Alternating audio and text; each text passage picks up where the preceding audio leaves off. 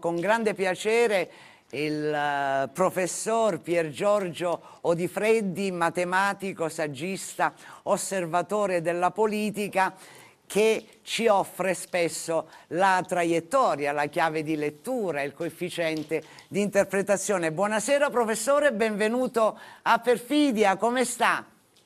Buonasera a voi, grazie, tutto bene, grazie. Ce l'ha, bene, ce l'ha una perfidia iniziale da indirizzare all'esecutivo Meloni o a chi gli pare, insomma, perché qui si paga il pegno con un esercizio, no? In prefazione di cattiveria subdola. Ce l'ha lei una breve?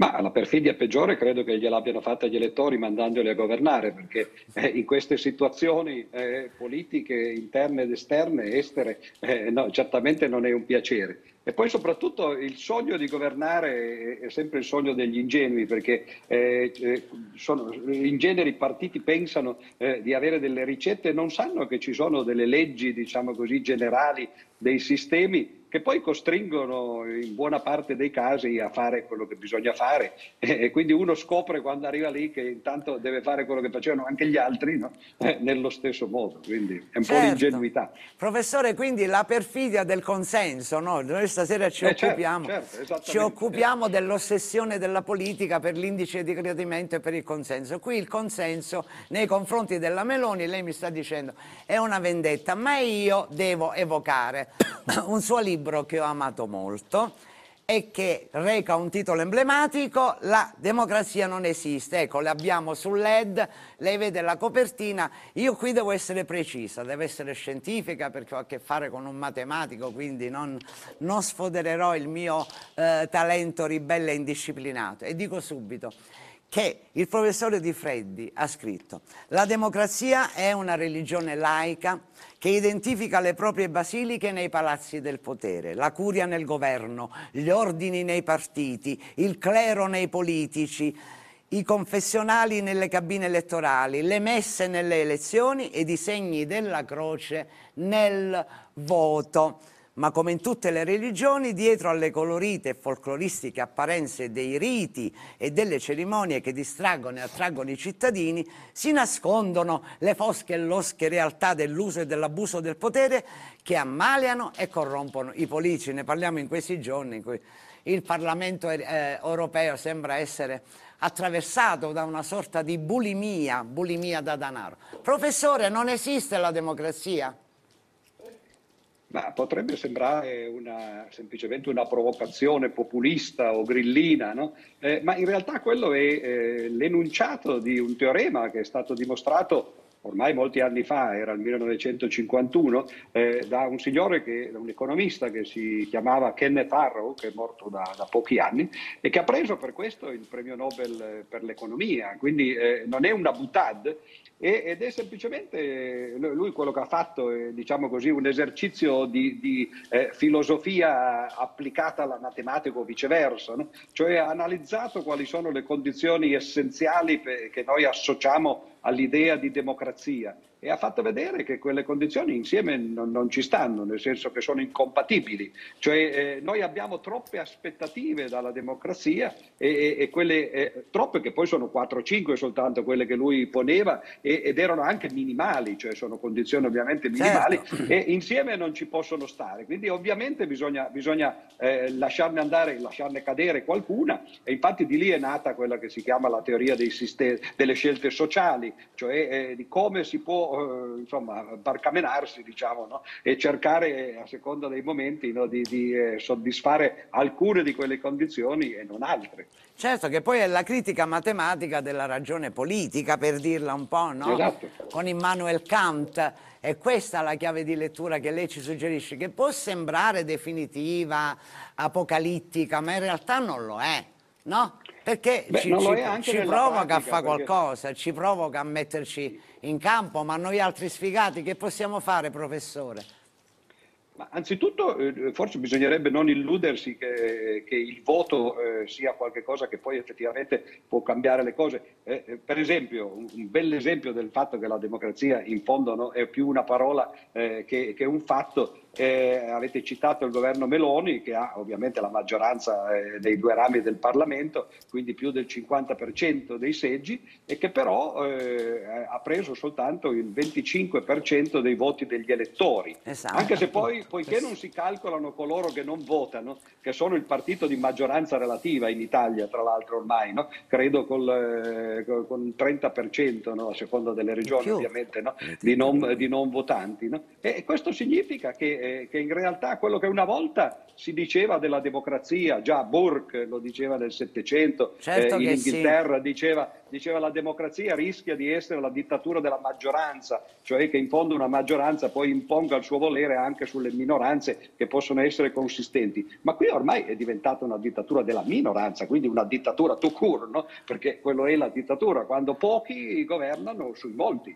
E, sì. e purtroppo poi c'è questa sfiducia nel, nella politica in generale che fa sì che, che, che in realtà come ho detto appunto, i non votanti, che poi non sono soltanto apolitici o antipolitici no, come spesso assertivi. vengono presentati, a, a, volte dicono semplicemente non vengo a votare perché non sono d'accordo su tutte le proposte certo. che, mi, certo. che, mi, che, mi, date o sulle poche certo. alternative che mi offrite. No? Quindi... Chiaro, e quello è un astensionismo assertivo, professore. Io certo, non, vorrei, certo. non vorrei che lei adesso si esercitasse in una perfidia, insomma, piuttosto diffusa, eh, però del PD qualcosa, qualcosa, devo chiederle, insomma, che cosa Ma c'è ancora il PD? Che cosa c'è, c'è il PD? Le faccio vedere però una battuta di, del nostro autore di satira, che è Enzo Filia, sul PD o qualcosa del genere, se me la mandate, io la sottopongo al vaglio del professore Odifreddi, ce l'abbiamo la battuta, la battuta di Enzo Filia sul PD, ecco, il congresso del PD si farà a ridosso di carnevale, ci saranno tante maschere,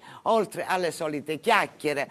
Resta il fatto che il professore Odifreddi dubita no, dell'esistenza del PD, una storia quasi teologica, insomma, no? pare che ci siano più indizi della prova di Dio, della prova dell'esistenza di Dio anziché di quella del PD. Le, la, le ed, faccio... è, ed, è, tutto dire. Ed è tutto dire, professore, eh, per noi altri ragazzacci dell'internazionalismo situazionista. Amalia Bruni, per, lei, quindi c'è una scienziata di chiara fama che lei conosce chiaramente, Amalia Bruni, è così la situazione come la descrive il professore, puoi interloquire se vuoi. Ma eh, intanto sicuramente questo problema dell'astensionismo è il problema reale, ma è legato anche ad una mancanza come dire, di capacità propositiva che io vedo negli italiani. Insomma, esiste una nostra democrazia? Ti piace Ma la democrazia, uh, a parte la, il riferimento diciamo, culturale eh, che il professor Di Freddi ha fatto, è evidente che al momento in cui tu ti metti a governare devi fare delle scelte, devi assumerti una responsabilità e questa responsabilità è bello quando è partecipata e condivisa. Quindi certo. io credo ad una democrazia partecipata il problema è esattamente la partecipazione che viene a mancare e viene a mancare già col discorso del voto. È così, Se profess... ci fosse una partecipazione maggiore, la Calabria non sarebbe in queste condizioni. In queste condizioni. Eh? Io qui l'assessore regionale dell'esecutivo ho chiuso all'agricoltura, ti piace questa analisi? Beh, voglio dire, è definitiva, è caustica, però può essere utile, che ne pensi? Ma io credo che eh, la democrazia ancora esista, che la gente mm. ancora eh, in parte vada a votare, vada, quella che va a votare va a votare con l'ambizione o con la speranza di poter eh, cambiare le cose. C'è un'altra parte, una parte preponderante dell'elettorato che ormai non crede più nella politica, fermo restando che in effetti alcuni processi socio-economici sovrastano anche le scelte vero, dei governi.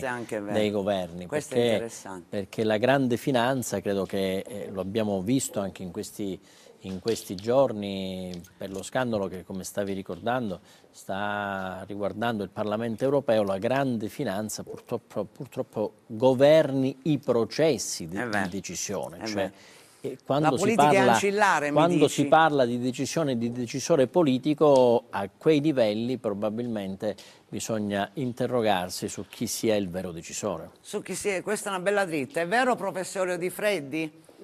Ci sono poteri altri che comandano il tango?